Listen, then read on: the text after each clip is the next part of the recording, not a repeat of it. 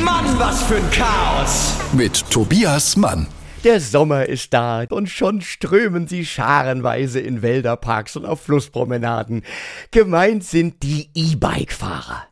Als dieser Trend vor ein paar Jahren aufkam, sah man die elektrisierenden Zweiräder zunächst in so einer Reihe mit Rollatoren und Treppenliften, also quasi als Hilfsmittel für Rentner. Und natürlich erfreut sich das E-Bike auch heute noch in der Zielgruppe der Better- und Best-Ager großer Beliebtheit. In manchen Kulturen gehen die Alten zum Sterben auf einen Berg. Hierzulande fahren sie hoch. Mit 25 kmh.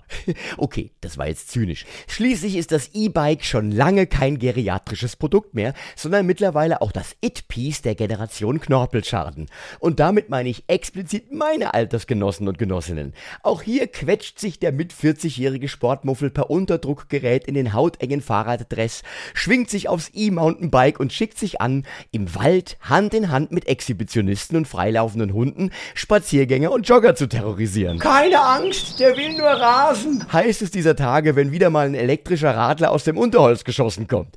Dabei ist es ja eigentlich eine gute Nachricht, dass ein solch klimafreundliches Fortbewegungsmittel im Mainstream angekommen ist.